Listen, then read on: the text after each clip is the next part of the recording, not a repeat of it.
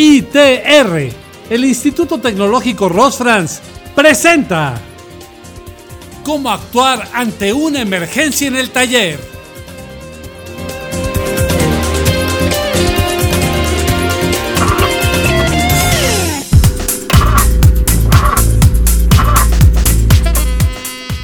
En algunas situaciones, al desempeñar una actividad dentro del taller mecánico, las medidas de seguridad tomadas no son suficientes y los accidentes resultan inevitables.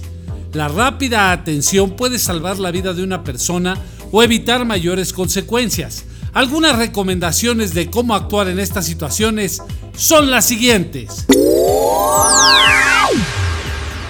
Mantener la calma y evaluar la situación. Actuar con serenidad y rapidez es clave en estas circunstancias, ya que te permite evaluar mejor la situación y saber cómo proceder. Mostrarte intranquilo también puede perturbar a tu equipo o a la persona afectada, lo que entorpecerá todo el proceso.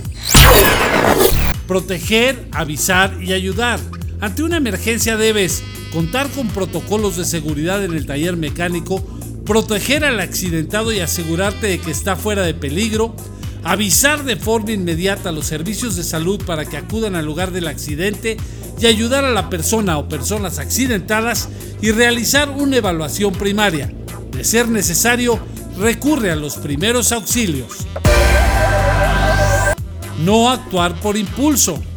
Es normal que lo primero que quieras hacer sea mover al accidentado, pero, por, favor, no lo hagas. Tampoco le des nada de beber, mucho menos lo mediques.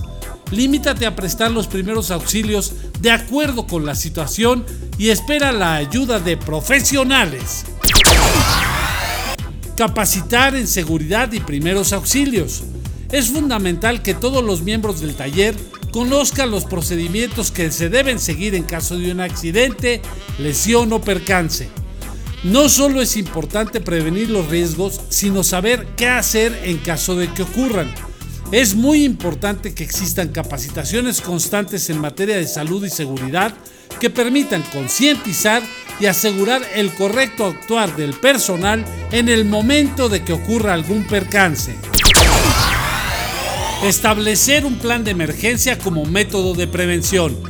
La prevención de riesgos en el taller no elimina por completo los riesgos, pero los minimiza. Por lo tanto, como en cualquier centro de trabajo, se debe de estar preparado para cualquier situación que pueda ocurrir.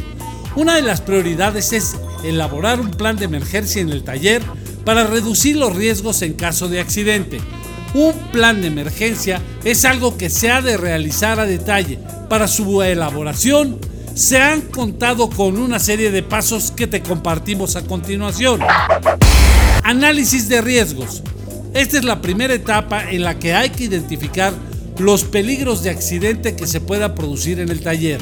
Hay que evaluar el estado de las instalaciones de agua, gas y electricidad.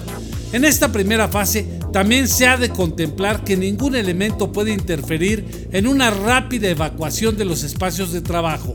Por tanto, se debe determinar la accesibilidad a lugares de emergencia, luces de emergencia, equipos de protección contra incendios o equipos de primeros auxilios.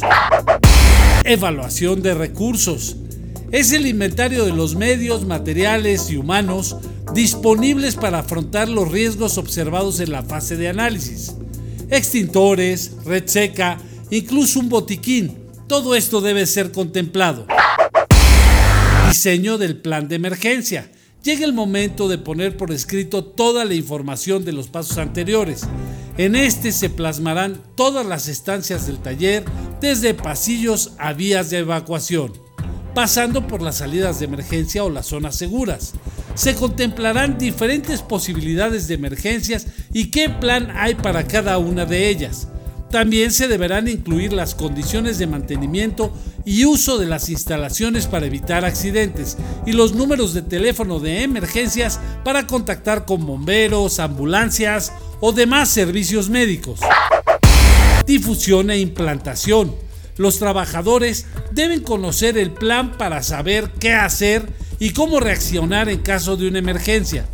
Además, de esta manera los trabajadores también pueden proponer mejoras. En esta etapa se debe de dar formación específica al personal que se ha designado para el plan de emergencia. También es conveniente la realización de simulacros. No se deben olvidar la revisión del plan cada cierto tiempo para actualizarlo si fuese necesario. En este diseño, el plan cobra especial relevancia y sobre todo la definición de quién va a hacer qué cosa en el taller.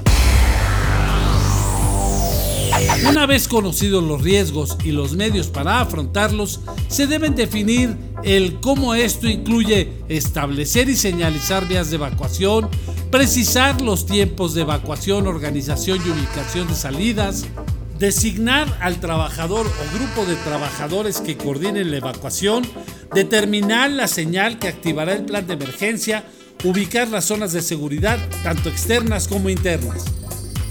Recuerda que conocer cómo actuar ante una emergencia en el taller mecánico es muy importante, tanto para las personas que trabajan en él como para las que acuden eventualmente.